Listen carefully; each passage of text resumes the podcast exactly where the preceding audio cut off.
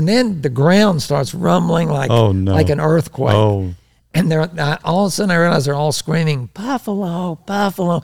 And so anyway, I come back the next day. He said Ralph wants to to hire you to ride his horses in the morning, then you'll just do cowboy work in the afternoon. And uh, come to find out, it was Ralph Lauren, the, the clothes guy. oh, dang. yeah. Tell me, Craig, well, I like riding them bucking horses, and I tell them, you just ain't rode enough bucking horses yet. so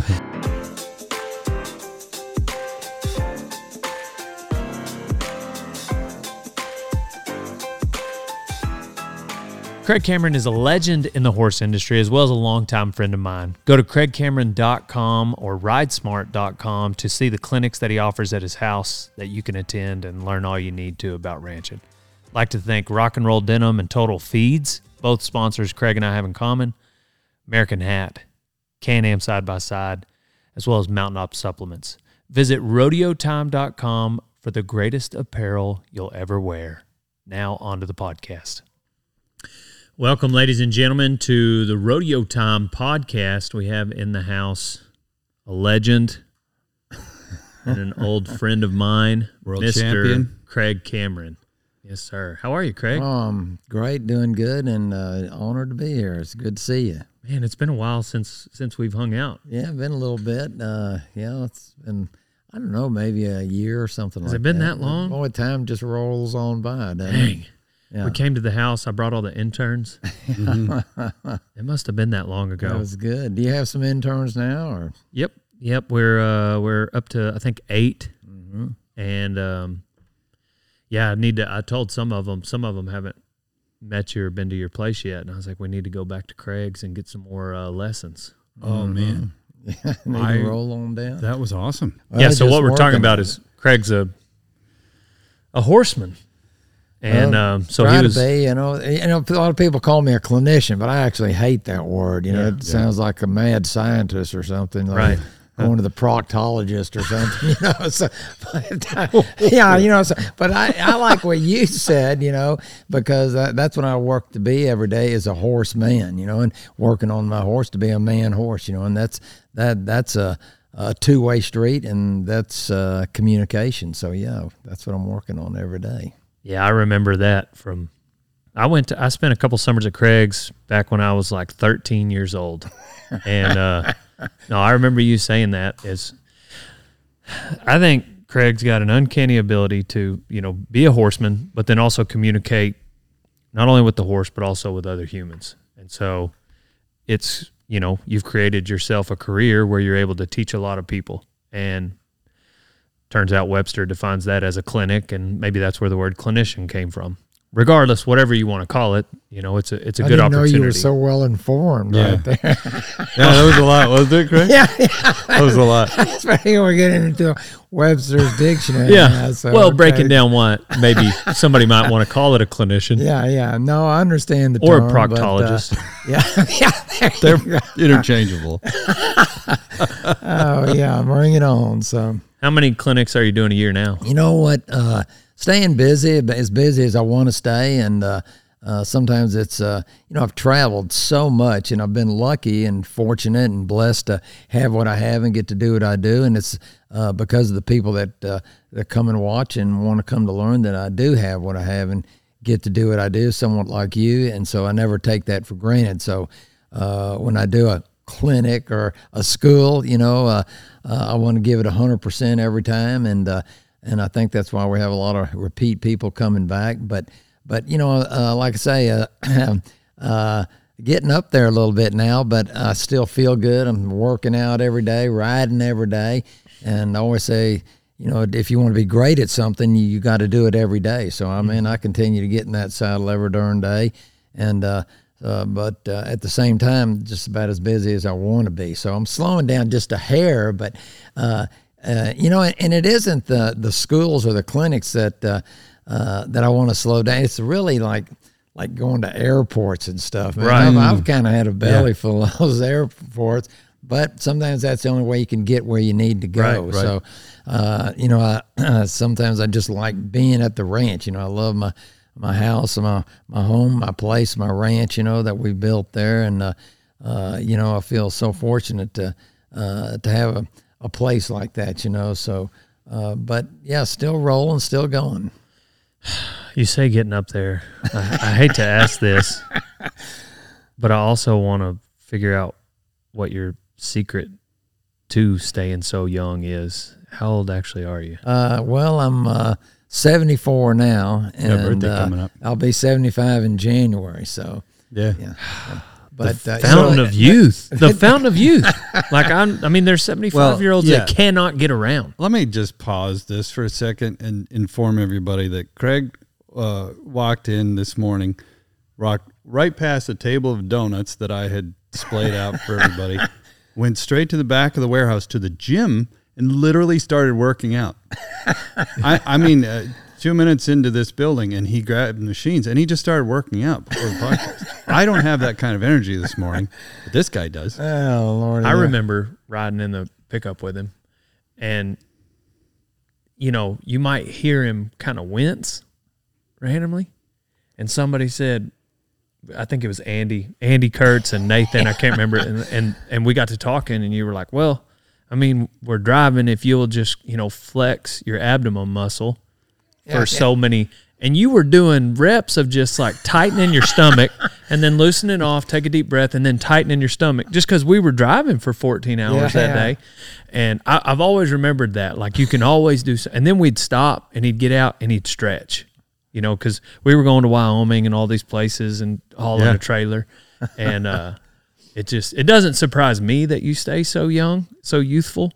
But um, there's, there's just a few people in life that are just refuse to like uh, uh Bobby Steiner. Yeah, Okay. Bobby's great. He does a great job staying fit, and uh, and uh, you know, and, and it is. It's it's really a, it becomes a way of life, you know, and because I think if you're fit physically, then it helps you to be fit mentally. And if you're fit mentally, it, it helps you to stay fit physically. I think the one kind of goes with the other, but uh, you know, you do want to make it kind of a way of life, and sometimes like uh, I, I just. I just make myself take the time to do it because I always feel better after I do it. I say to myself, heck, an hour from now, you know, I'll be finished. And uh, so I go out there. I'm not a morning guy though. I'm not a big morning guy. Like, like I had a man a, a lifetime of getting up, uh, Right. Yeah. you know, really early and working, Paid your dues. Yeah, Yeah, yeah, yeah. working for cutters and reiners and all that stuff, and getting there, you know, way before daylight and getting the cattle up and the horses up. So. So for now, you know, for me, you know, I'm not like I'm like, especially working out. I'm not a morning guy for workout.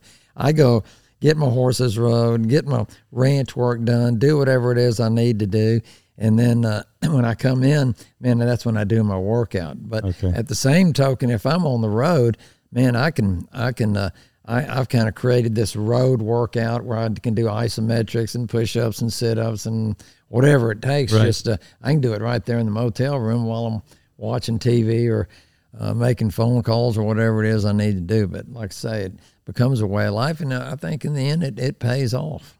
Oh man. Well, you must I know, be it's working out. I impressive, see right? the gym back there. So yeah. Yes, sir. Are I you just, using it? Yeah, I, I, I, I just had uh, shoulder surgery about a month ago, you did. so I've lost about ten pounds. Wow.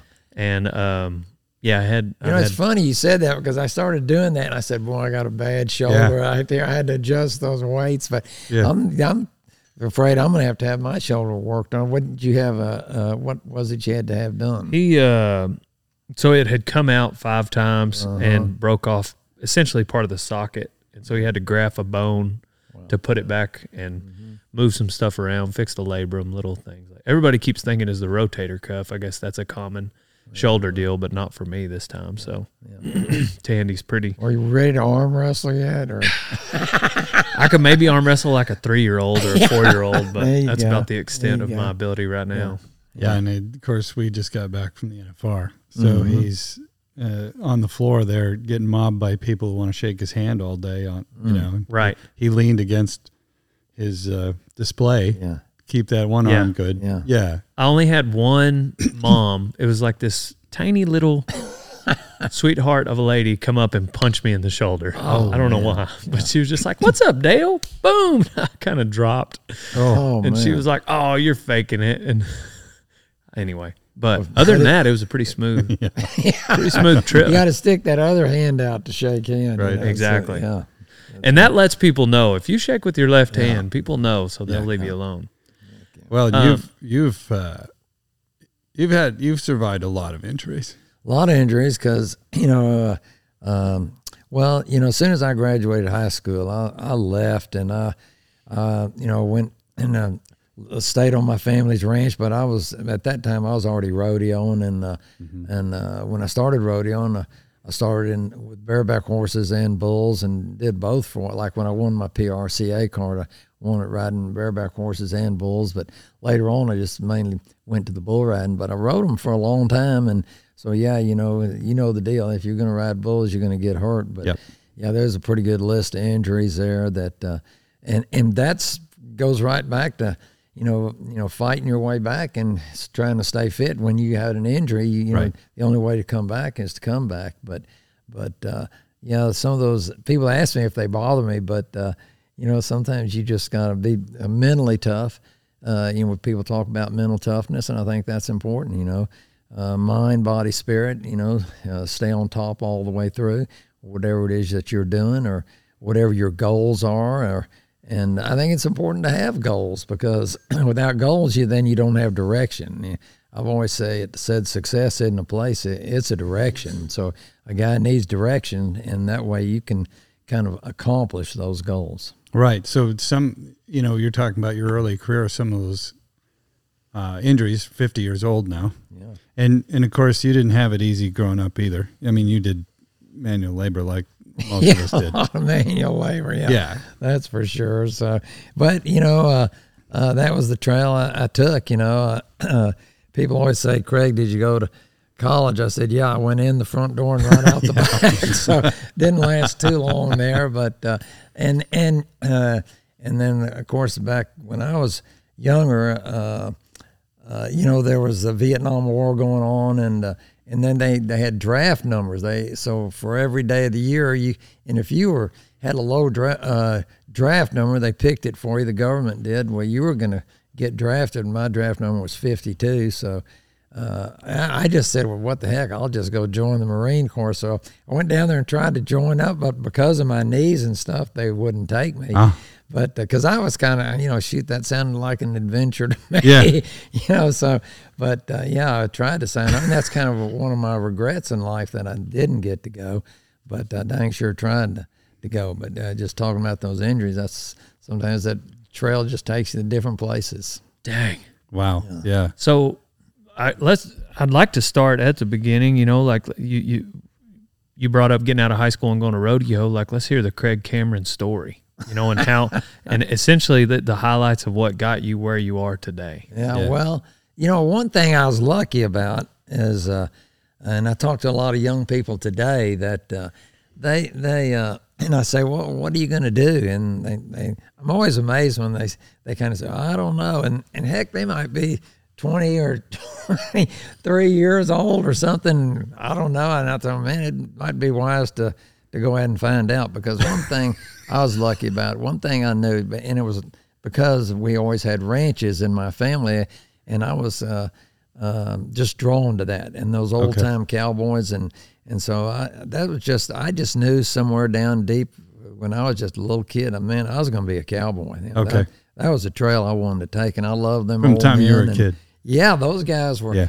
that I learned from were born in the 1800s and stuff. Right. Yeah, yeah. and They had that old style and Yep. and uh, you know that you know say what you mean, mean what you say. You know, be honest and and uh, uh, you know hard working, how to stretch a dollar and and so I went up and lived and stayed on those ranches a lot and uh, so uh, I kind of uh, took that trail from Yeah. there. But but sometimes like. Uh,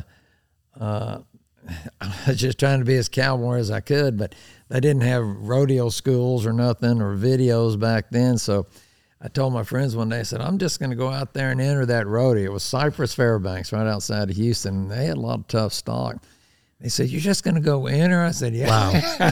I'm going. Wow. So I just, man, just You just walked in, plunked your money walked down. in downright, you know, just get down on that some bucks. And so the first thing I entered was was bareback riding, and boy, those Cypress Fairbanks, they were kind of known for uh, a lot of tough stock and shoot fighting horses and shoot. You just had to get on and and that's how I started. Just started Dang. doing it. But uh, and then I went and got a job down on the ship channel as a welder's helper, going down in these. But I, what I was trying to do is make money. The only rodeo school in the world right then was Jim Shoulders up in Henrietta, Oklahoma. So I worked all summer to to go to that rodeo school. So I went up there and and uh, Wow. got the chance to work with Jim Shoulders, and he was tough now, you know, and uh, but they got on a lot of stock, uh, uh, bareback horses and bulls, and then came back and just kind of kept rolling from then. So is is that what his school was about? Just getting you on the animals every day? Getting yeah, yeah. Well, he, he didn't think much of you if you didn't have some guts. I can tell you that. Jim Shoulders, uh, he Even told a couple paid. Of, he told a couple of those guys they need to go home and join the high school band. that's that's exactly his words. But uh, you know, so yeah, you you went there. You he expects you to get on a stock and, and a lot of it. And and uh, I remember me and a, another guy there who's from New Mexico, a Mexican boy. We me, and- me and him we rode. We got on a bunch of stuff. But when I came home from that, uh, the first rodeo I went to, I won. So, Dang. yeah. Oh yeah. Yeah, that So- there you go. Well, you started like I remember looking at a lot of your pictures in your little album there, and I mean, like you you you rode bulls for quite a while, I didn't did. you? I rode them pretty steady all the way up until I was about 35 or 36. You know? I mean, you went to like all the big Oh, Cheyenne, yeah, Houston, yes. like all really went down the big road. Rodeos. Yeah, Cheyenne, Houston, Fort Worth, San Antone, Calgary.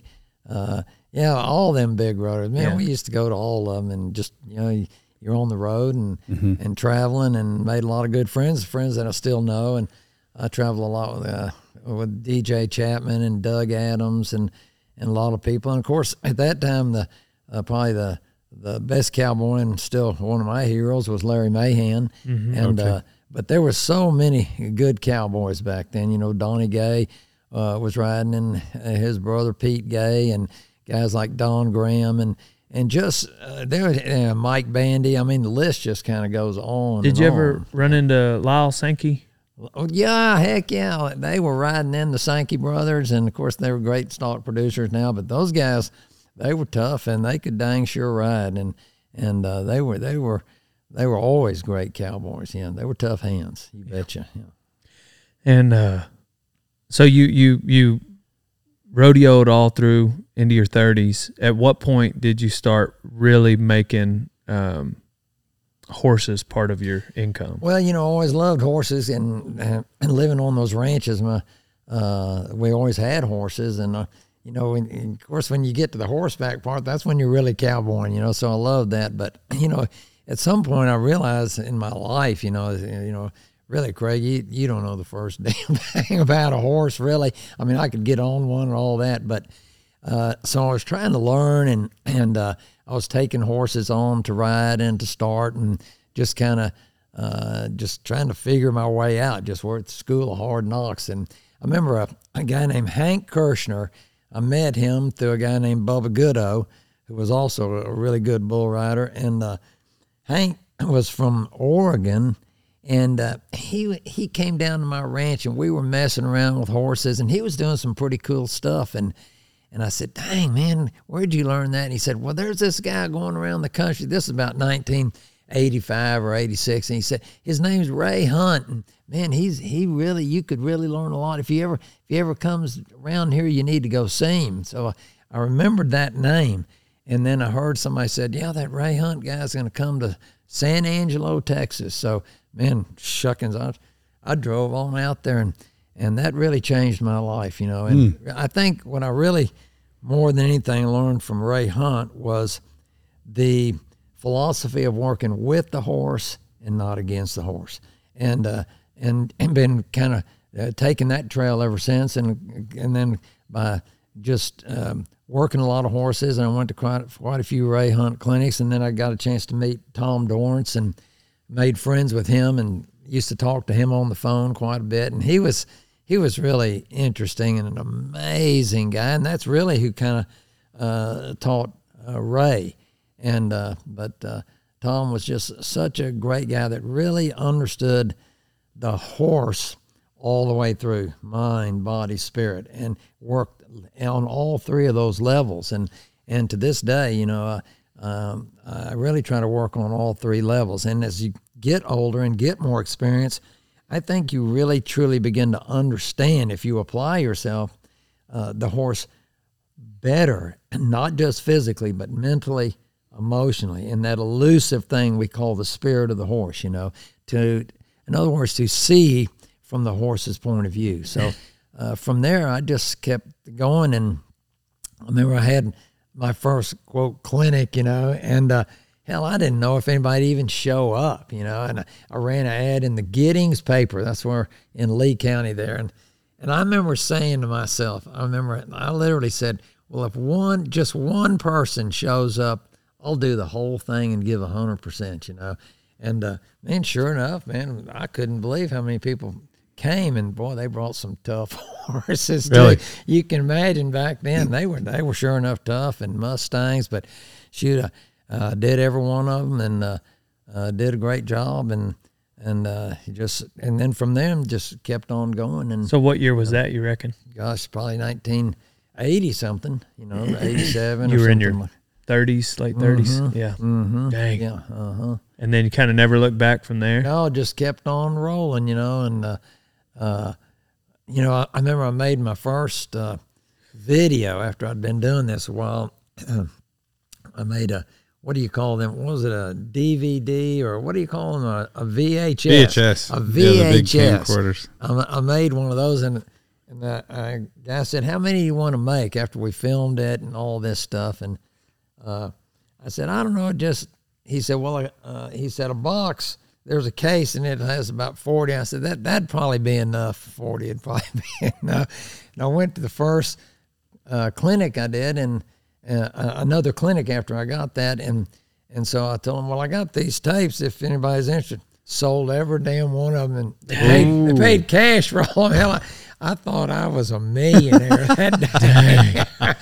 yeah, that was it. But of course, nobody buys that stuff anymore because of the, The internet. Everything's online, you know. Yeah. So, but you know, you go through all these different phases.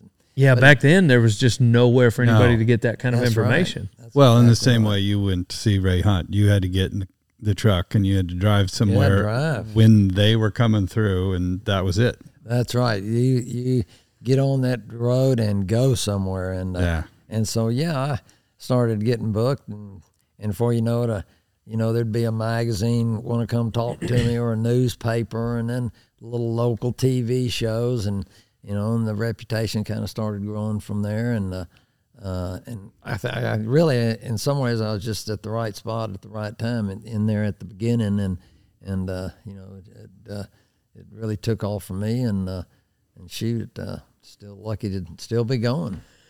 What? How many? What's the most amount that you'd do in a year? Oh Lord, I don't know. I I I think one year I was on the road 44 or 45 weeks. Wow. Uh, and that's right. Holy. And uh, I was Yeah. lineage. I was looking through one of those scrapbooks, and there was a, a regular uh, office piece of paper, and it was a schedule all on one side, one after the other. Then on the other side, then you turn it over, and it was full on the back like that. So just you know, just and sometimes I'd be on the west coast, and the next day or two I'd have to be back on the east coast, and I was driving and hauling horses, and Oh, wow. yeah, it was it was it was rolling. So yeah. Golly. and bringing you tough horses to ride. Yeah. And you know, back then, people would they would bring in like some tough horse, and I'd work it, and people would literally like some of these old timers. They'd get up and just and they couldn't believe that you would be riding a horse just in an hour or two, you know. And that some of those old men would they'd get up and say things like, "Well, I just don't believe that horse has never been ridden before," and uh, and I'd say, "Well, here's the lady that owns her." I asked Yeah. her. He said, "Well, I still don't believe it," and and I'd say something like, "Well, are you from around here?" And he goes, "Sure I am." They'd always call me son. Sure am, son.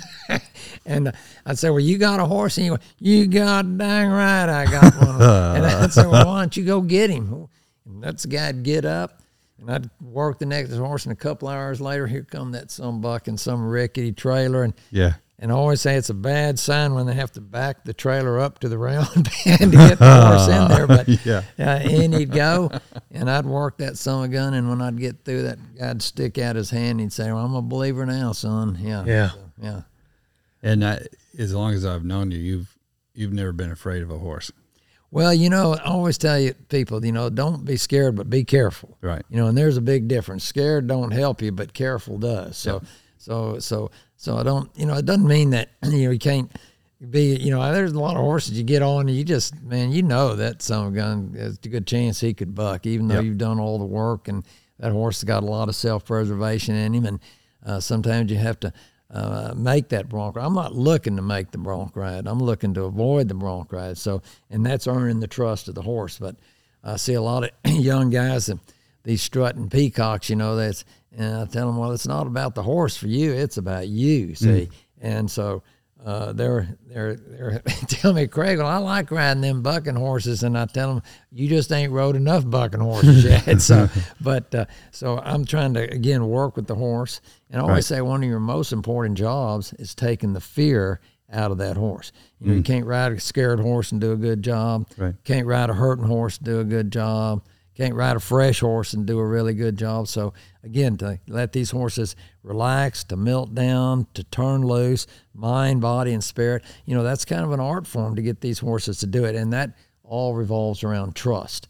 And uh, I, you know, trust from the horse's point of view would be a belief that you'd never do anything to hurt him. So, you know, like I know, we might ride these horses all day, and uh, uh, you know, have to drag you know thirty or forty calves to the fire or something. But at the same token, we're not going to do anything to hurt them. So, and then and then they begin to believe it. One thing that a lot of guys will say though about a horse bucking, like, and I don't know that I've ever really put much thought into it, but a lot of people say like if you talk one out of it, eventually they're going to do it. Well, you know, in the beginning, like we were starting colts yesterday, and uh, uh, sometimes, like in the beginning, even though I'm going to do lay down that foundation of trust, respect, and confidence and everything, sometimes the horse will have to buck to realize he doesn't need to buck.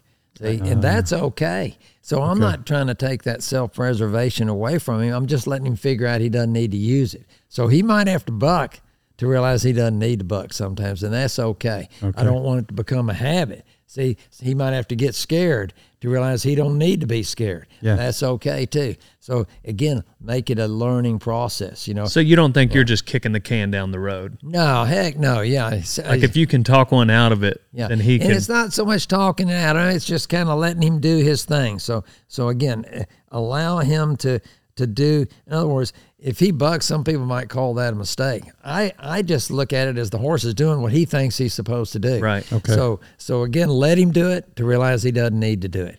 And man, right quick, they figure out, shoot, that's a lot of work, and I didn't need to do that. So we're developing that trust, that understanding right there, working with the horse, not against the horse. And you know, like I know, there's more than one way to do things the right way. So so uh, give these horses a chance. And I think as a horseman, what you should never stop doing is adjusting to fit the horse, the situation, and the circumstance, which changes, as you know, not just day to day, but literally moment to moment. Mm-hmm. you know. And you got to be that good to to be able to read these horses. You know, people always say, "Craig, how do you know what to do?" Well, I, shoot, I don't know what to do till I get in there, but it's the horse that tells me what where he's good, where he's bad, and where he needs the help. And I just keep listening to the horse. And I'll tell you one thing: as I get uh, more experienced and older, is I'm I'm not in a hurry and I'm not in a rush, and I can just keep waiting on these horses. I uh, I, I fix it up and wait, and you know, like I know, waiting doesn't mean doing nothing. So yeah.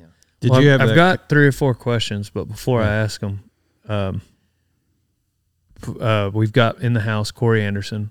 One thing that uh, Craig and I have in common, um, aside from our love for horses and being, you know, the greatest in our craft, we've uh, we've also got a common sponsor in Total Feeds. We both know the feed that needs to be fed, and uh, so thank you, Corey, for coming on. Corey is uh, in charge of uh, marketing there at Total Feeds, so big thanks to him for having Craig and I both on the team. So I, Absolutely. I've been feeding Total Feeds since uh, 2015, and actually didn't get on the team till 2016. So was uh, a big fan of the feed before the relationship ever started. So Yeah, we go Um, further back. Craig, and remember, uh, Dad showed up, uh, truck, you know, pulled on Craig's beautiful. We've all seen Craig's place, And Craig steps out and says, "You're on my grass."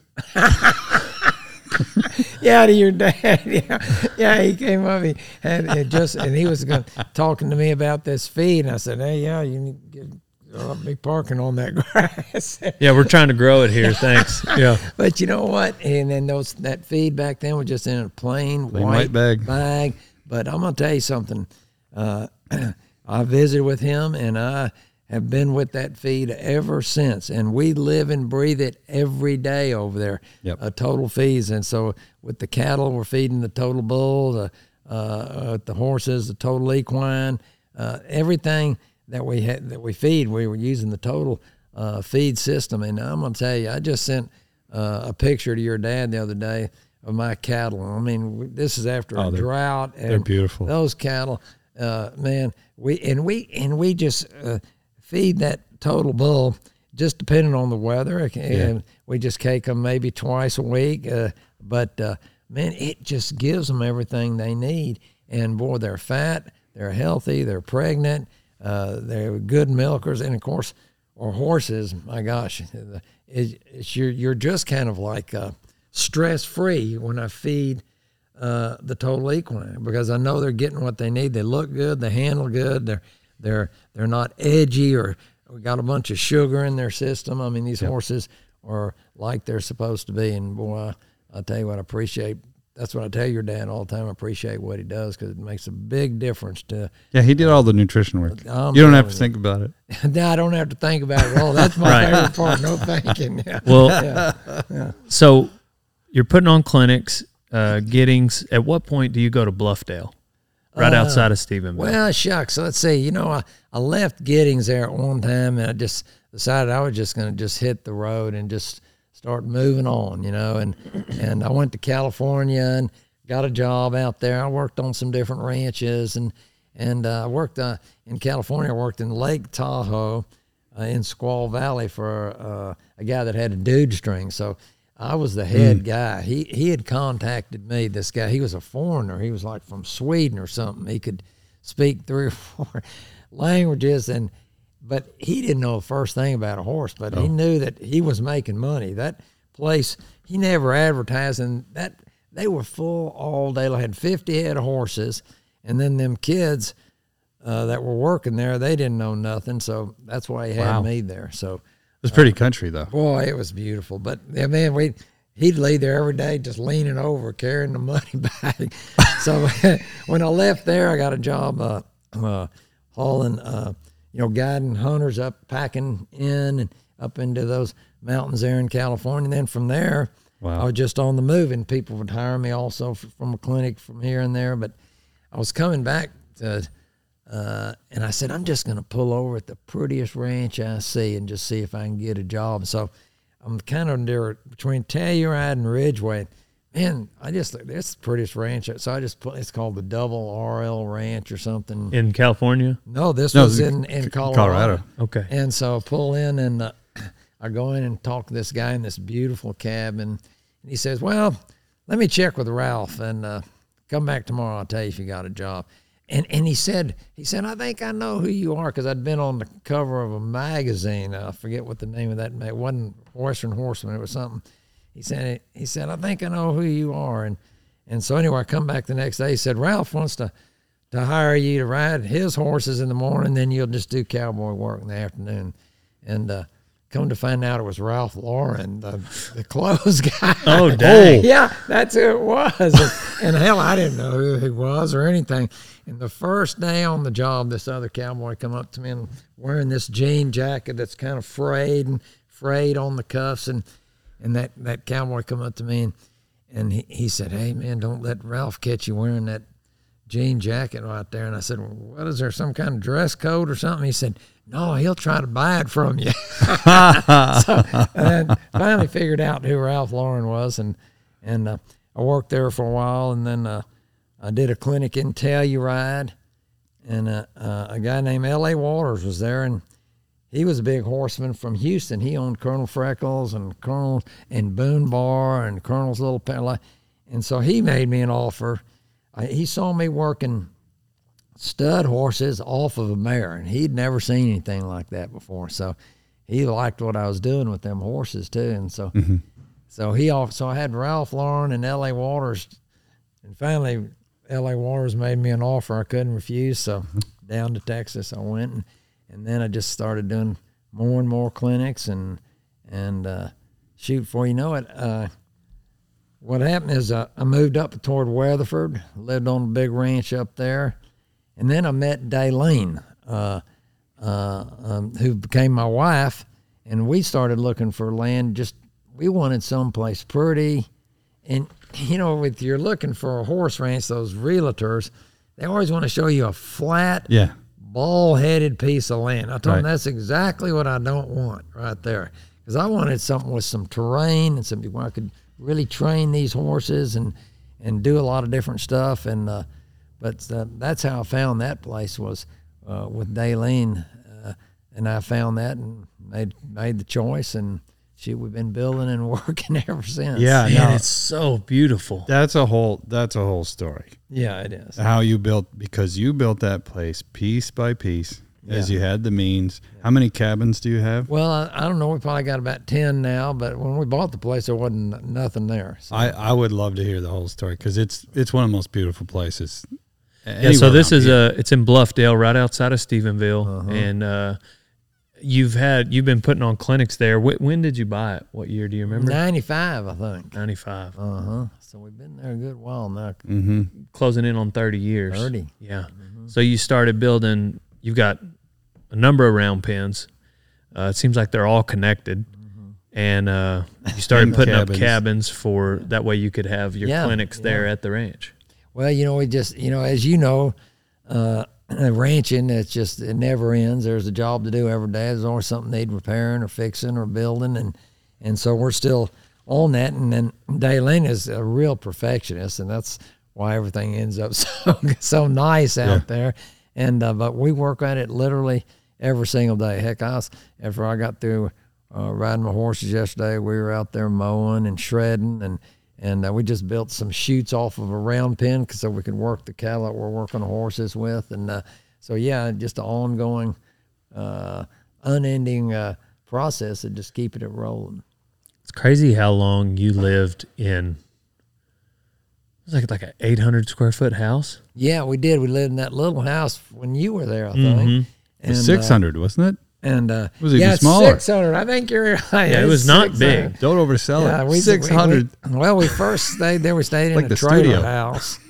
Then we lived in the barn, and then we built that 600 square foot house. But see, what we were doing was building the whole ranch. We'd get a cabin or a corral or a round pen built, get it paid for, and then we'd build start on something else. So, so when you came, and by the way, this guy was quite a character. Even at well, were you 13 or something? Yeah, I was, I was young. Lord, he kept us laughing the whole darn time. I'll tell you, we really when we really went a lot of miles too. And uh, and who was there? Andy Kurtz and who else? Nathan.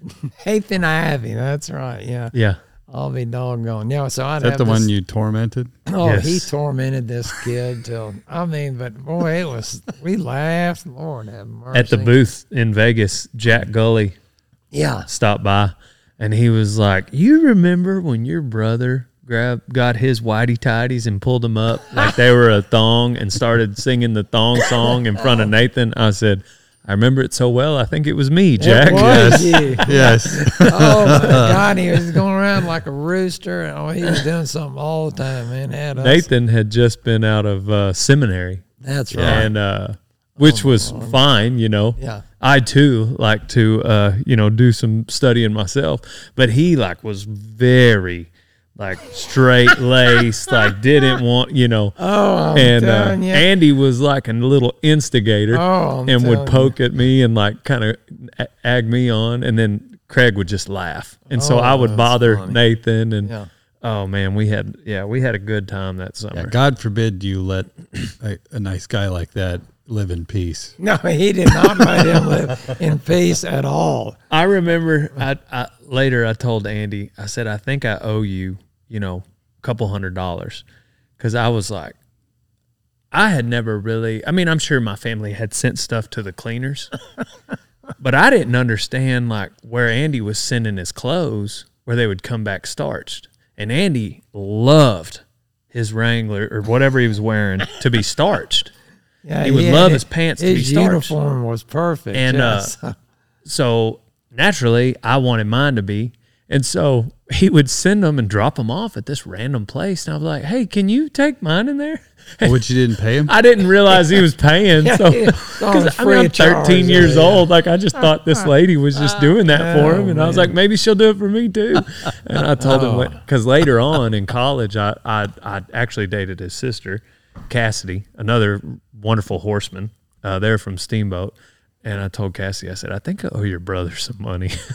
I realized later That's that He never they said anything. charged for that. No, I mean he was just a nice, and it was just like one pair, but still, you know, like, yeah. Yeah, Anyway, he's a good old boy. I learned a lot that summer. Yeah, we went. One, man, one time we were at where was that beautiful place we're at in Colorado? Where oh, um, golly, what's what's the the town in Tennessee where everybody goes to? Uh, all the tourists when it's country. Nashville? What is not Nashville, but the other one where it's in the mountains. and- Memphis. And, it's all know. beautiful. Knoxville. Everybody goes and they have all the Name all the Tennessee towns Ah. I can think of. you know, it's beautiful. It's in the mountains, and they they have uh, you know all the different shows. Golly, anyway, that's the name of that town in Colorado, and, and it was gorgeous, and that's where we were when we stayed with Jack Jack Gooley, and uh, we had a chicken Golly, it was roping contest. Yeah. Remember that man that went on, and I mean there was cowboys roping chickens, and then he had these donkeys, these kind of wild mules, and and we got in there and were roping the calves, and the, these donkeys were wild. The next, I turned around and looked, and he was sitting. He that maniac was sitting on one of those wild donkeys backwards, bareback, roping till it finally bucked him off. I was like, oh my God. He's going to get killed over there. Yeah. Oh, that was good. So, yeah. Oh. I mean, backwards. Yeah. Yeah, they sent me. Uh, uh, I saw on my Facebook message. Cassidy sent me a picture where uh, Andy and Nathan, when they threw me in that water trough Oh, at, yeah. on, at your place, you had just we we. I don't know if I don't think we were the first trail, but we helped cut one of the big trails. Yeah. You know, your Craig's place is big place, and Yep. there's a lot of it is brushy and and like he said the terrain is up and down and so if you go there and you're gonna you know do a school trails, yeah. yeah well you know you don't want to just be in the round pen the whole time so he's got these trails that you can ride through and you know go up and down and around and uh you know kind of put your horse through a challenge and uh well they weren't just there. No, they so uh, there. was a one summer you know, we had to cut them there, so we did it with machetes and Well, saws and yeah, I had the I had the idiot stick, which is it's got that I, I don't know the formal name. Maybe it's a sickle. Not a That's what we sickle, but- called it. With the blade, just the Yeah, blade. got on the blade on the bottom, Uh-huh. Yeah. and just go to whack we it. sling called it. blade. Yeah, yeah. and the vines and Yeah, everything. to, to paint a picture, this property is just thick with oak trees, and and down here in this, even in this part of Texas, you know, trees are at a premium, mm-hmm. and this place is thick. You are under shade if you want to be. You can be under shade all day out there, but that means you got to clear all that stuff. I remember.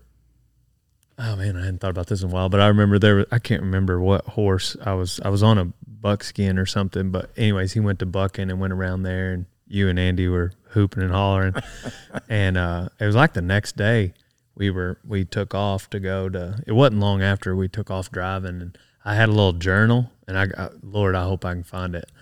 If if it's not at my house, my mom's got it, but I was writing in a journal, and and uh, Andy said, uh, "What are you writing in there?" And you said, "He's probably writing about riding that buckskin." And I was like, "No." of course, I was spelling out. it was like line for line. I was writing about riding that buckskin. He had oh, bucked that's around there, good, but. I remember sitting in that back seat, like, "Dang, how did he know?" he said he's probably writing about Oh, riding that no. buckskin yesterday. Oh, that's Did you let him ride the trails, or he just had to build them? oh no, I was no, we rode. See, that was the that was the thing about that. I mean, that was my first taste of an internship. But you know, like I had to, you know, we had to pick stalls and carry the all the saddles and everything. But then I'm sitting right next to all these people who paid to come, and I'm I'm just sitting right next to them, Right. as if I was, and I got to do it uh, repeatedly. Yep. Yeah. And uh, and looking back, you know, it was just it, it's it's later on in college I experienced another guy that did that same thing. There was a team roper named Kermit Moss. And uh, he had won the average in uh, the team roping, and he had a place in Snook, Texas. And uh, my buddy Garrison worked for him, and um, you know he worked really hard. And it, it was he got paid a little more. It wasn't an internship, but it was still you know he was kind of a hired hand of the deal, and and he worked really hard out there. And um, anyways, I just remember him saying like, "Man, when I leave here, they they may have to replace me. Might take a couple people, you know." And it did, but I'll take this knowledge with me for the rest of my life, you know, because they roped every day. He had to work real hard, but they team roped That's every day. And right. Craig and and uh, uh, Kermit would, you know, NFR average winner, and um, I never forgot that. And so when I started this deal, I just happened to have this layout of you know and got a place where we can buck stock and you know got the spur boards and a set people up to rodeo and that's kind of what I mimicked my intern program after was what Craig had and um you know when any of these guys leave my program I'm going to have to replace them find somebody new to work in the warehouse but you know they'll get to take that knowledge with them forever Oh yeah, Forever. that's right. Yeah. You know, So- I used to do it kind of a deal. Sometimes I still do it where uh, I'll tell, like an intern, I'll say, yeah, in the beginning, uh, you're going to pay me for the first three months. You pay you pay me fifteen hundred dollars a month. Yep. And then if you're willing to stay, because and and learn, uh, you stay three months. Then the next month I'll pay you fifteen hundred. And the and if you stay three months, by the time you've stayed here six months and gotten all this knowledge, all this experience, all this adventure, guess what? We're even. You know, it didn't cost you a penny, and it uh, it was the same for me. So, and sometimes that's a pretty good deal. Well, for it- somebody, yeah, I mean it I use yeah, I use all these years later the things you taught me still today. You know, so that summer Yeah. that I spent there, you know, set me up and, and helped lay a foundation, you know, for for me and my horsemanship.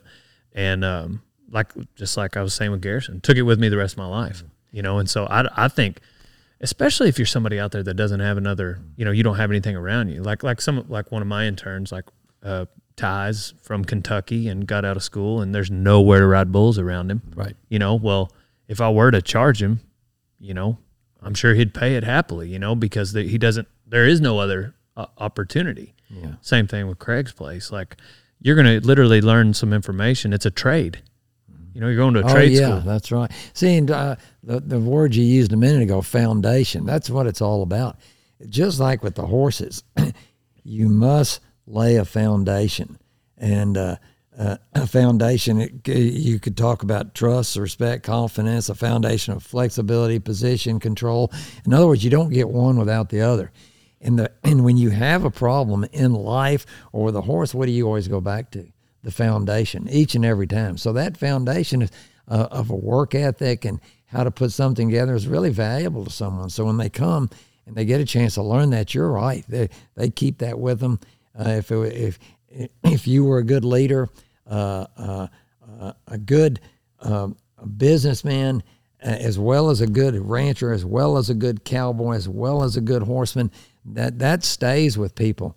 Uh, just like uh, your dad, you know. I mean, I mean, what he he had something he believed in. Yep. And and you know, uh, and and what is the hardest part? Whether it's horsemanship or or uh, learning to play the guitar or building a business like the the, the hardest part is always the beginning and that's why where most people quit because the beginning is the hardest part and they they just can't stick it through if you would just get past that that that that beginning stage that tough stage and that's a test right there if you'll hang in there with something you believe in hopefully as yourself uh, you know what and remember before you start, what's going to be the hardest part? The beginning. Just know that when you start, and then that'll make it easier. And hang tough, and all of a sudden, you know what? man, you're off to the races. That's such a good point. I think uh, I think people have a hard time because they expect they have a vision of what they're going to be and they don't see it right away. And in the beginning, you're you're never going to see it because every day you got to do little things,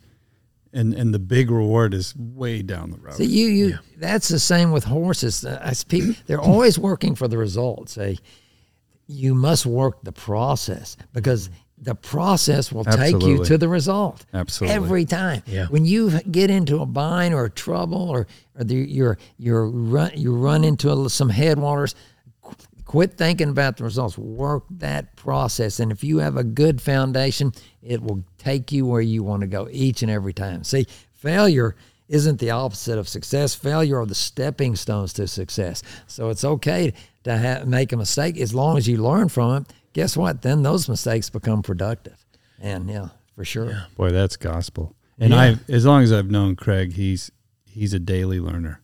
In fact, with sure. with every horse, with every rider I watch, I've watched you do this so many times. You go in fresh every time, and you do the fundamentals. I see you do it every time. every time. You know, you just I do. I I don't miss, and it's easy, and it just takes a moment, and all of a sudden, man, those horses, all of a sudden, you just see them make that change, and just and people say, how do you have so much patience? But the patience. See, remember, patience is just waiting without worry, and so again, be patient with yourself, be patient with your horse. Be patient with the process, you know, and remember, learning learning takes time. You know? And when you know that, shoot, then you're okay. Then you're willing to, to to work the process, give it the time that it takes, and you know what? If you if you stick with it, it'll take you where you want to go. Boy, that's gold. Yeah. What are in all your years of working with people in the round pen and their horses? What are some of the most common mistakes that you see people make with horses? I, I, I can answer that pretty quick because it's one too big a hurry. Slow hmm. down. If people would just slow down just a little bit, slow things down and wait on that horse. You know, you're offering something to the horse. And remember, so much of the time, the horse, he has no idea what you want. I always say the horse, perfect, perfect by nature, untouched by man. He says, I was perfect till you guys showed. You know, and he was, wasn't he? And so again, you're you're you, all this stuff they call natural horsemanship. I, I'd say from the horse's point of view, it's not so natural. In other words, not natural to have uh, a piece of iron in his mouth. Not natural to have some hunk of leather strapped to his back. Not natural to have a two-legged meat-eating predator on his back. So again, from the horse's point of view, be aware that this is not natural. So slow down. Just offer it up in a way he can understand. Now give him the time it takes for him to understand. And that's where each horse will be a little bit different. So to just slow down and and notice and again, like uh, Tom and Ray say, notice the smallest change, the slightest try, reward that change, reward that try. But you have to be good enough to see it so that you can reward it even if it's very small. That's your building block. That's your starting spot. And then if we'll reward that with what? Release, relief, uh, relaxation, reward, a pet on the neck, something so that horse knows when he's doing right. It's kind of the same with people, with dogs or anything. So when I have a young man or a young woman in there and they're they're trying to learn, they're trying to figure it out. When they when they do something good, I, I want to be sure and point that out. So remember, correction is good, encouragement is probably better. So Yeah. on the horse side of things, how much? I mean, is there is there really like a, a horse where you're just going to give up and just be like, you know what?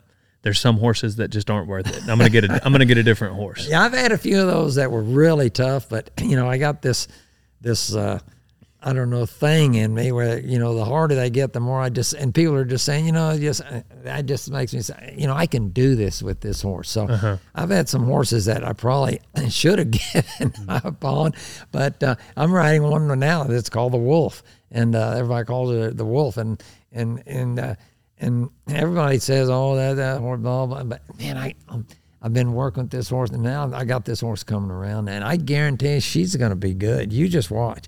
And so again, sometimes you just got to give them the time that it takes. Whether it's people, dogs, kids, or horses, slow down.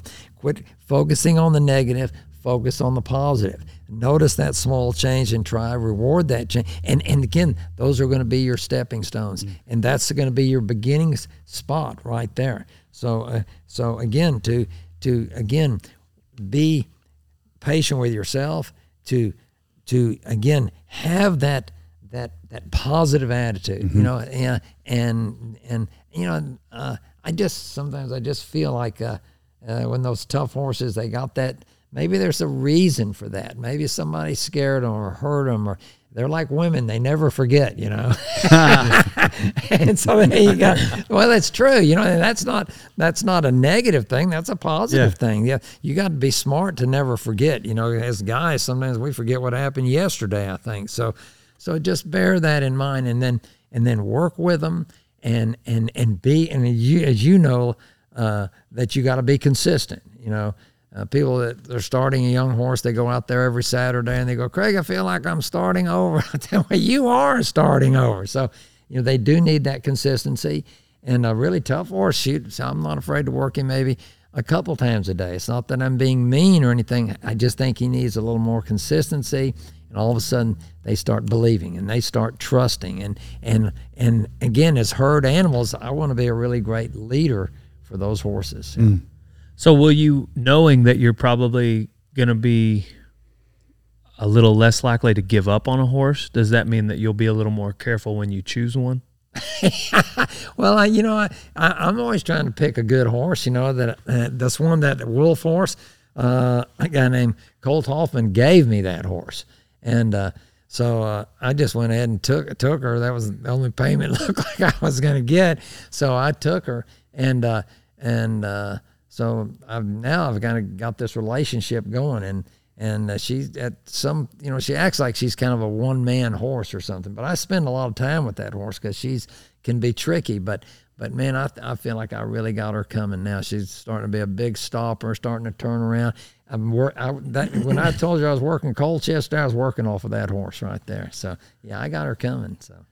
So, are there any times I, I, I go to a couple places where um, you know, all you're welcome to take there is a, a gelding, uh-huh and uh, all my horses run together in a pasture. So we we typically tend to lean towards geldings.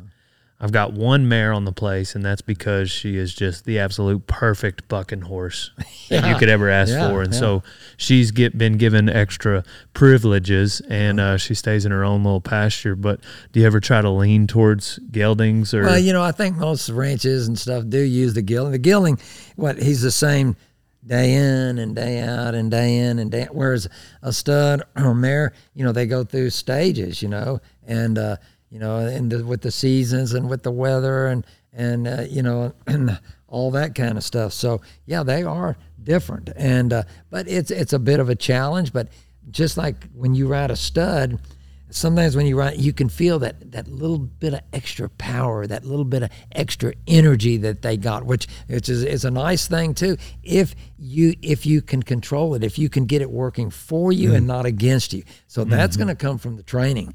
What is training? Just development through gradually increasing demand. So so sometimes when you uh, uh, taking a mare is a bit of a challenge because I know those geldings are are, are going to be the same all the time. Whereas the those mares, so I'm willing to just adjust to fit what the horse, the situation, and the circumstance again. So yeah, it's tricky, but yeah, the geldings are, you know, I I mean I've got you know several good geldings too, so uh, which they're really nice to work. I got that Latigo horse, man, I really. Man, I can do anything on that horse, and that's just a good old gelding for sure. So I, I agree with you on that. and he's how old is he? Let it go. He's Latigo's probably uh, working on eleven or twelve now. So I noticed you still ride him in a snaffle. Yeah. yeah. So at what point or why would you even graduate him up to a different you know, bit? you know, He just does everything you want him to in a snaffle. You know, I, I, I like the idea of seeing how little it takes sometimes. Mm-hmm. You know, so so like like if you came in my tack room, like I got all kinds of bits, but you're. And I like that, that that you're aware of that, that you see that, and that takes a, a cowboy to kind of notice that. And uh, but I, I ride ninety, probably ninety five percent of the time with just a snaffle bit or or or a little uh, hackamore or something, a little open hackamore, because I, I like to see how little it takes. I, I I just thought of this one day. I thought, you know, really, and I understand the philosophy of showing, and and you start with the you know with the snaffle bit, and then the the hackamore class, and the two rein, and then and then in the bridle, and I understand all that and how it works and stuff. But by the same token, sometimes I think, really, if your horse was really, really learning and really getting better, wouldn't you be going to smaller bits instead of bigger bits, more advanced bits and stuff? So, so if he really understood, well, hell, you wouldn't need any bit at all, would you? I mean, if he, Right. if there was just perfect, true communication. So, so sometimes I just like to just see how if I if I at a clinic if I get on somebody's horse, like I usually get on a lot of people, the first thing I do is take their shank bit off and put a snaffle bit in because again that one to one ratio there's no leverage if i have one pound of pressure in my hand that's what i have in his mouth right there and i have a true feel and i can go back to getting that flexibility position and control You bet. remember flexibility gives me position position gives me control hell control's the name of the game so Mm. sometimes seeing how little it takes is works good for me so Right. i'm not opposed to going to a to a little shank bit if i need to but 90% of the time i'm in just in that snaffle You bet. Yeah. um, what are some of the what are some of the different um, s- jobs that you've trained and used your horses for? Like over the years, like have you have you worked with a lot of like rodeo horses or you know moving to? Is there anything that changes whenever you're you're You know, I, I like exposing my horses without overexposing them. and so, yeah, I love, like with my horses, just like we were talking about, I'm, I'm taking down those challenge trails because it's good for them. I'm taking them over those obstacle courses. Really, I think the horses get to where they love it. It's it's exciting. I want to make my time with them the best part of their day, not the worst part. I want to make it fun, exciting, worthwhile. I got someplace to go. I got something to do. So going over those obstacles. now I'm going to take them in the pen the next day and track cattle. The next day I'm going to maybe maybe rope with a breakaway Honda and stuff like that. So yeah. So when I go to a branding or something.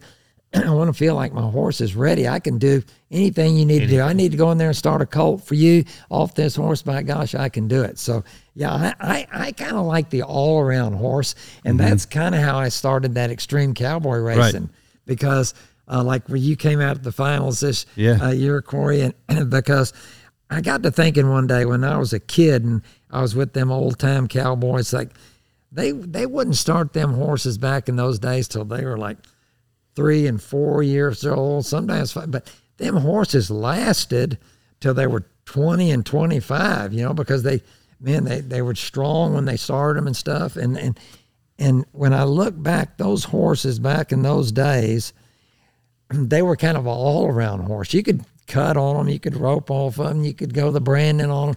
So that's how I came up with that extreme cowboy boy racing. I thought, what about an event where a horse has to do everything? Mm-hmm. I said, now that would be cool.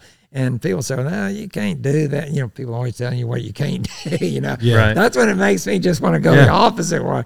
I Right. said, oh, I bet I could. So that's what we came up with, and that's what that extreme racing is. It's kind of an all around horse. So I kind of like a good all around horse. Oh, what a fun event. And they do everything. Oh, man. Everything you can think of to do man, on a oh, horse. mean, you know, I, I keep Yeah. saying I, I think that event should be in the Olympics. I think it's the most exciting awesome. and and the tr- bigger test of horse and rider I can't think of because you do have to do everything. yeah. Yeah.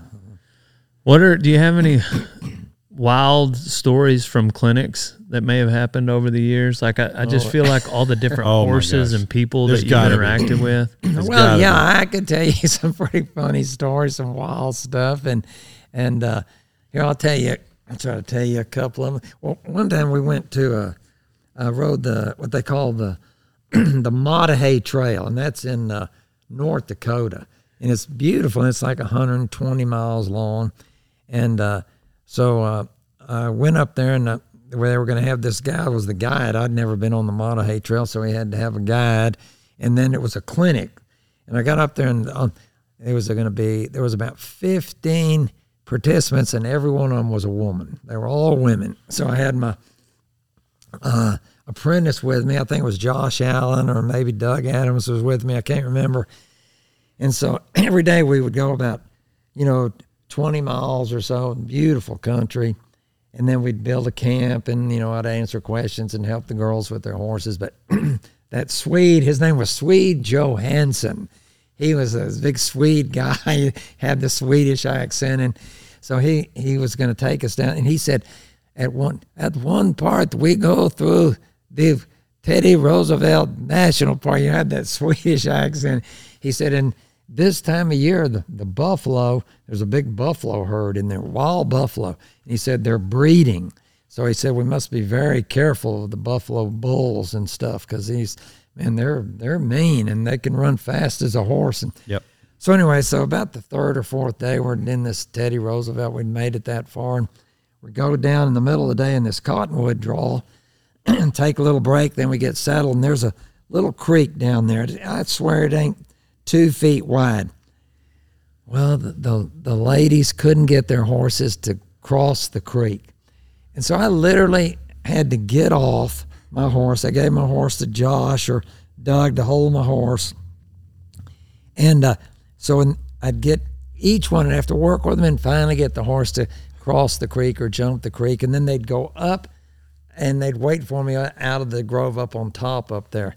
And the, the women are on the horses? They're on their horses. And I had to help every All 15 15 could not everyone so about i'm on about the 15th one and all of a sudden i hear this screaming coming from where they're all congregating oh, they're all screaming and then the ground starts rumbling like Oh, no. like an earthquake Oh, and they're I, all of a sudden I realize they're all screaming buffalo, buffalo, and these buffalo are like stampeding. Yeah. They start coming through the cottonwoods. I'm I'm a foot. I'm the only guy a foot, and all of a sudden here come all the women.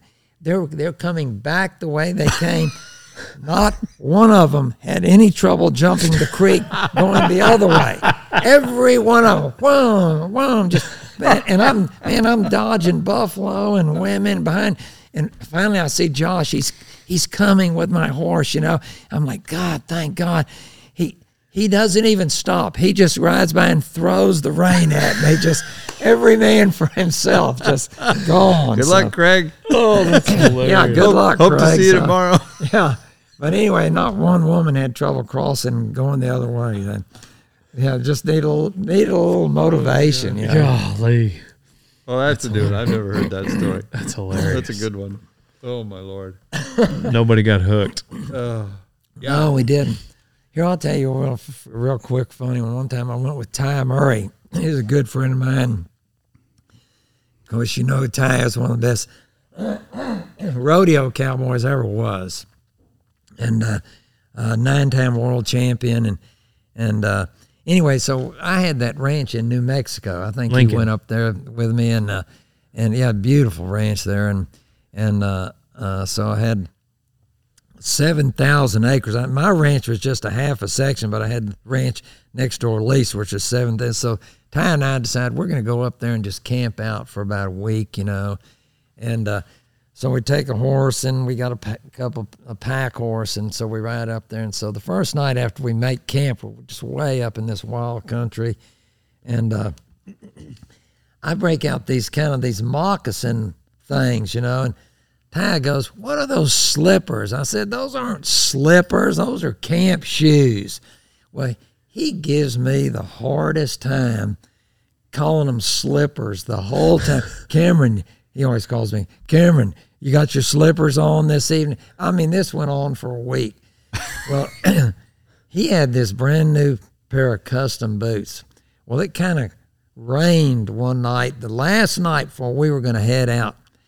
And so the next morning comes and he he cannot. We're going to ride out there. I mean, we're packing all the tents and we're leaving. And Ty cannot. He cannot get those boots on his feet. I mean, we put pancake powder in there. We put sand. We tried to use. he could he could not put those, his feet in those boots. So all of a sudden, you know, he's calling these things slippers. The whole he finally he went like this. Hey, uh, Cameron, uh, think I could borrow those camp shoes. I went, camp shoes? All of a sudden they're camp shoes. Yeah, they're not slippers anymore. So anyway, he had to borrow the the slippers, and uh, he had to wear them out there. He couldn't get those boots on, but all of a sudden they weren't slippers anymore. That's they hilarious. they were they were camp shoes. yeah. What uh, what other celebrities have you been horseback around? Well, you know, uh, uh, uh, Red Steagall, uh, Red Adair, you know, the guy that fought the oil fires and stuff like that. Dale Brisby. Dale Brisby, heck yeah. No, no, not minor celebrities, real celebrities. yeah. Don Edwards. Uh, uh, let's see, gosh, there's been been quite a few of them actually. I'm trying to remember all of them, and they've all been. Every one of them's all been kind of good people to work with, and they all had horses. That's what I really loved. And they would send me a horse to work with or something like that. And so, uh, yeah, it's been been fun to get a chance to be around those people. And and of course, you know, uh, you know, Jim Sharp's been out there, and Cody Lambert, and uh, a lot of great rodeo cowboys, and uh, you know, having a lot of fun. And then, of course, we did our our cowboy challenge deal that, that you were in. Yep, a yep. couple of them, I think, Yep. and uh, that's always been a lot of fun. On we had Ted Noose, and uh, you Yeah, know, we did I- the one on Netflix. Yeah, that was on net, that went Oh, on that's on Netflix. Remember. Yeah, yeah, we did our Netflix good. deal also. You know, everywhere I go, people go, "You know Dale Brisbane?" I say, "Oh yeah, I. For a- for a while. yeah." I mean, I've seen him dance Yeah, to the got- thong song. Oh, the They, song. you know what? Though they every time that this has been brought up a thousand, they liked our deal with the knives. Remember we- Yeah. Yes. we did like 20 videos that day. Yeah. And the ones with the knives, that video went bananas. yeah, Isn't that, that was funny? really good. So, You never Yeah. know. You never know what video is going No. to. Yeah. yeah, that was fun. That was What fun. you've you've done so much with horses. Give me an example, because I know a lot of people. Um, you know, they think it's easy. So give me an example of a time when things went really wrong for you with a horse and how you how you got through it. Well, you know, I mean, sometimes you get really tough horses in there, and then people have uh, horses that have maybe been abused and uh, uh, they've lost that trust. And uh, Yeah, and- they and come to you broken that way. They do, and what happens is, is I'll keep a horse like that and uh, and and get him over it and get him good, and uh, but what where the, where the problem starts is when the people come back and they're they they're amazed at at the change in this horse, you know, and uh, and I say yeah, but uh, uh, he's going to be doing just what he was doing when you brought him here in about a month. And they go, What? I don't, I'm, I say, Because you'll be doing exactly what you did to get him to doing that. And I said, What, who needs to change now is you. And sometimes that can be very difficult uh, for people. And I don't mean it in an offensive way, but again, uh, the horse changes when the people change because the horse seeks the level of the rider. So I like to think of it this way, and and I know you understand when I say uh, when we get good, the horse gets good, and, and there is so much truth in that. But you know, uh, so I I see horses that get sometimes get a get a little bit of a bad deal because that rider uh, is maybe working through pride and ego a little bit, and and uh, you know feel like they're a really good rider and stuff, and and but uh, again they need to make that change. In other words, I say don't do it for me, do it for yourself and your horse, because remember if you can't change, you can't grow. And if you can't grow, then you can't be your best. And heck, if you can't be your best, really, what the hell else is there? You so so that's can be sometimes a little bit frustrating. Sometimes, right there. Yeah. Yeah, no, we got to put that on a, a t-shirt. Yeah. Can't be your best. What the hell can, There you go. what the hell yeah. can you be? That's Great it, camera. yeah. Has anybody ever told you that you um, c- related you to Christopher Walken, Who's he? the actor? Actor. Who's he? He's an actor. I know, but who is he? What did he I'm trying to think of movies that That, Chris- that Craig would know. Walken. I'm sure Which you've one is seen he? Uh, have you- in have you what seen way any- am I like him? It's like the your the the way your voice is, your oh. mannerisms. Really? It's a good Yeah. thing. He must be a good-looking guy. Oh, y- y'all look the same too. Oh, really? Yeah, I'll try to find a clip of him after well, this. I need to check that Walken. out. So, yeah. So you, Foo you- Fighters. You gotta take the horse and you gotta connect with it. Yeah, yeah. You know what? I am a movie buff, though. I do like the movies, and I, I watch a lot of movies. Uh, uh, I think you can learn from the good movies. You know what I always say? What makes a good movie a good movie when you can tell it's a good movie is that you never get tired of watching it. I mean, there's some movies you watch, I, I think, I'll never watch that movie. know, that was hard to get Yeah. through or it wasn't entertaining or something. But Give us give us a like your top five that you like. let's say wow. Uh, let's say you turn the TV on, it's on, and you're like, Well, okay, I I'm mean, like, like a great movie is, is like like Rocky. You know, I don't get mm-hmm. tired of watching. It's just it's just the original one. Right. You know, I think was really good. And that's just a great movie. Like Dirty Dancing's a great movie. Mm-hmm. You know, if you look at it, and people think, "Wow, I thought he'd say a western." But I could name a ton of westerns. You know, as well. I mean, I, I love The Searchers with John Wayne. I think John Wayne, Yeah. some of his authentic movies. See, authenticity is the deal in life, in movies, in anything. Authenticity is the deal. See, I love that when you're when you're real about what it is you're doing or working at or whatever it is. You know, uh, you're authentic. So some of those movies that are the best are are usually authentic like that. I like Yeah. that authenticity. So yeah. and he's you're no stranger. You know, people don't know it. You've done so much. I mean, you were you ran track and football. You, you, people know about bull riding, but you're also a musician. Uh-huh. you play and sing, and and you were on a riverboat. You you sang on a riverboat, right? Oh well, I did a few things. You know, I don't know about the riverboat deal too much, but uh, but uh, I've been a lot of places, done a lot of things, been in some different bands and stuff. But yeah, Yeah. uh, yeah I love music. I think I could, if I'd have wanted to, I maybe could have taken that trail. You know, but that cowboy uh, was calling pretty hard. You Yeah. know, so. Uh, you know, I think that's pretty cowboy too. Yeah, you it play is guitar, cowboy. you play harmonica. Heck yeah, man! You dang right. So and it's fun, you know. Music's fun, and uh, you know it's a rhythm, and and I think every most good things like when you're really with a horse, you know, it's a rhythm right there, and you're you're in rhythm whether you're on the ground or on his back, you know, whether you're you're loping or trotting, it's always a rhythm. So uh, music is a the same a lot like that, you know. And so you get into a rhythm in life. Uh, so like when I go outside, and I, you know, being outdoors is where I feel the most natural.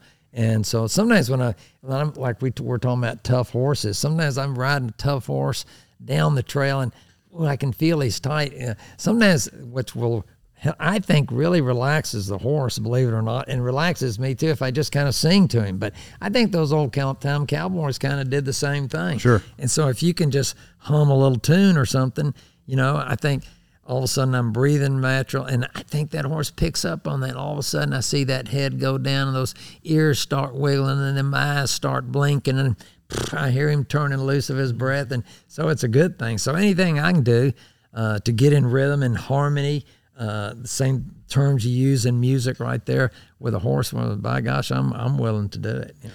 I feel like you've you you know, and my dad does this too. You've done this so long. You do so many things unconsciously anymore. You you forget what you know because yeah, because you know so much.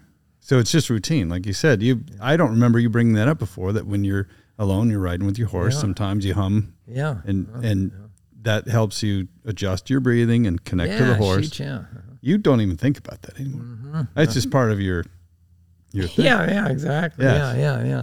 Yeah, you know, and uh, again, I think you get in tune with just the whole outdoors. You know, if you listen, you can hear the birds, you can hear the wind in the trees, and and it is all kind of a melody, life's melody. You know, so again, I, uh, you know, I I hope we can keep all that going uh, here in America. You know, I think as cowboys, like sometimes we're lucky enough to. Uh, it's sometimes it's not always great being in the limelight, not always, but sometimes it's really great. And uh, as leaders, maybe that you know we keep that great tradition of horses and horsemanship and that cowboy way of life alive about you know honesty and truth and straightforwardness. Say what you mean, mean what you say. Hardworking, good ethics, uh, that kind of stuff. You know. Is, uh, so that in in, in the, the cowboy world, I, I like to think that we're bringing our kids along. I see these young kids coming along, and and I think that's important that we set a good example for them, and and uh, and and that you're you're you're passing it along. You're you're willing to give something back. You know, and uh, so again, it's the same with the land as well. You know, I don't like to see the land abused or hurt in any way. And uh, so again, the same for the animals. You know, uh, man, I like taking care of the animals, whether it's horses or deer or or birds or whatever. The the ground, the grass, the trees, all that stuff. You know, it's what it what uh, uh, gives us our our life in a lot of ways. You know, so but uh, yeah, so if we can keep that going and pass that cowboy way of life of taking care of uh, uh, each other and people and the animals and the land, I think then then it gives back to us. And you've always you've always said that. Mm-hmm. I don't want to use the word preach, but you have always you've always said that. Tell us about your fingers. You know uh, that. Uh, well, this one that's Yeah, really the really bent right there. There you go. so that there, that one's kind of broke up a little bit, but yeah, no, a stud got a hold of that one time, and I thought he was going to going to bite it off, but uh, I got it back, by gosh. So, Got it. back. I was talking Most, to most Yeah. JB Mooney on the phone. I was like, "Oh, I got to go. Me and Craig are about to do it." He said, "Well, tell him to get his finger straightened out." I'll tell him I'll work on that. So yeah, yeah, he's an amazing guy, and uh, yeah, yeah, and I, you know, it's funny. I was thinking about him driving over here today, and what a great bull rider he he was, and uh, and and just totally fearless like that. And I love that. You know, I, I like that. You know, and. Uh, really believed in himself and, and that's I think that's an example to be the best in anything. You know, you believe in yourself, you know what you can do, you think positive, you replace negative thoughts with positive thoughts, you replace negative images with positive images. I think that's what winners do. So yeah, JB was probably uh, maybe the best of the best when it comes to that. I got three questions left. Um, so, do you still do internships? Yeah, well, yeah, we still. Uh, I got a guy coming from uh, Australia this spring. Uh, I got a young man that's there with me now that's been there about three years, uh, and then uh, and then of course uh, Cole, my son, he uh, he's riding and doing great, and he has uh, people coming that want to ride with him and learn from him because he's he's doing a lot of showing, and so he's really uh, uh, taking this to a, another level and doing a great job. So uh, yeah, so we're still got it rolling on the apprenticeship deal. Are you uh, you doing clinics at your house still? Oh yeah, uh, and they're my favorite because I feel like I have the best facility there, and Oh, yeah. we get to go out on the trails and, Yep. And have people like Corey come over and stuff and talk about the feeds, and it's just a great, great deal. When's So, the, when's your next one? Uh, that one will be coming up in the spring. So we just finished our last show here in Tulsa, Oklahoma, for this year. But I'll be headed to Florida in January, and then uh, then we'll start with the clinics at the ranch, and uh, it'll go through the spring and then into the fall, and you know. So they go to craigcameron.com. Yeah, go to craigcameron.com. You bet. Yeah, Sweet. or ridesmart.com. Yep. Ridesmart.com. And That's those, two questions. the, yeah, the, I, I'm I'm getting to the last one. The, the, how long are those clinics? Oh, they're all different. Uh, we have uh, uh, two day ones, three day ones, five day ones, and uh, you know, if you're coming, you know, uh, people say, "Well, uh, should I bring my own horse?" You know, I tell them, "Heck yeah, bring your own horse." Once you get here, you're going to wish you had your own horse there. And somebody might be coming, say, from uh, Colorado or Wyoming. They go, "But it's such a long way," and I go.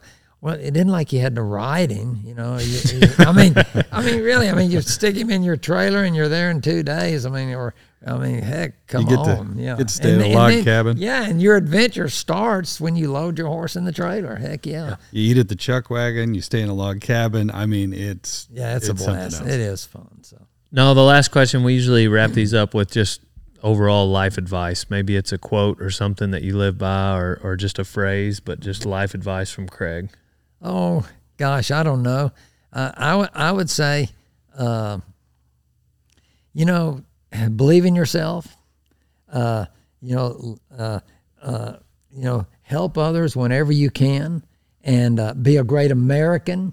Practice your rights. You know, if you don't practice your rights, you're going to lose your rights. You know, uh, man, I'm a, I'm a man of God and man of faith. I, I uh, uh, people ask me if I believe. How can I not believe? I, I see it every day in so many ways.